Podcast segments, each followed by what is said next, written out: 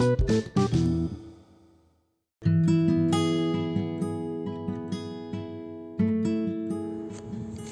Chinese food खायला किती मस्त वाटतो ना? घराबाहेर चौकात गेलो की किमान एक फूड स्टॉल चायनीज फूडचा असतोच. स्विगी झोमॅटोचं ॲप ओपन केलं की चायनीज फूड होम डिलिव्हरीसुद्धा भेटते. किती लोकप्रिय झाला हो व्यंजन. हा पण कधी विचार केला आहे का की हा जो चायनीज व्यंजन आहे हा आपल्या भारतात आलं कसं काय? नाही ना? तर नमस्कार माझं नाव नीरज खोरगडे आहे आणि तुमचं स्वागत आहे माझ्या पॉडकास्टमध्ये द किचन स्टोरी पॉडकास्ट भेटूया या छोट्याशा म्युझिकनंतर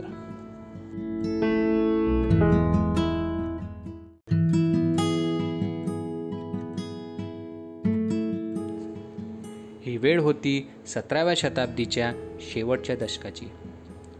जिथे भारतावर खास करून बंगालवर ईस्ट इंडिया कंपनीचा राज्य होता.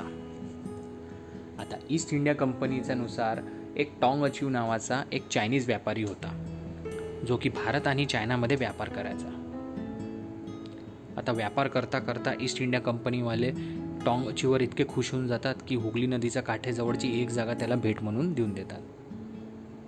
आता टॉंग अचूने तिथे सर्वप्रथम एक छोटासा चायनीज बुद्धिस्ट टेम्पलची स्थापना केली व नंतर त्यांनी तिथे ऊसाचा ऊसाची शेतीसुद्धा केली.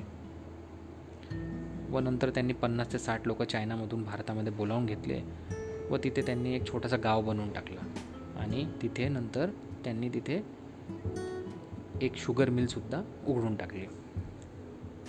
व कालांतराने नंतर टॉंग अचीव तिथेच म्हातारे झाले व तिथेच ते मरम पावले. त्यांची समाधीसुद्धा तिथेच आहे. आणि त्यांच्या नावावरूनच त्या गावाचं नाव पडलं अचिपूर. ही भारताची सर्वप्रथम चायनीज कॉलनी म्हणून ओळखली जाते. आणि ही गोष्ट ऑन द रेकॉर्ड आहे. आता साहजिक आहे चायनीज लोक भारतात आले तर भारत त्यांचा व्यंजन पण इकडे आला. आणि नंतर कालांतराने हळूहळू हळूहळू ही भारतभर पसरली. आणि आज इतकी लोकप्रिय झाली आहे की विचारू नका. म्हणजे एक प्रकारे आपण असं सुद्धा म्हणू शकतो की अचीपूर ही इंडियन चायनीज फूडची नीव ठेवली गेली होती तिथे.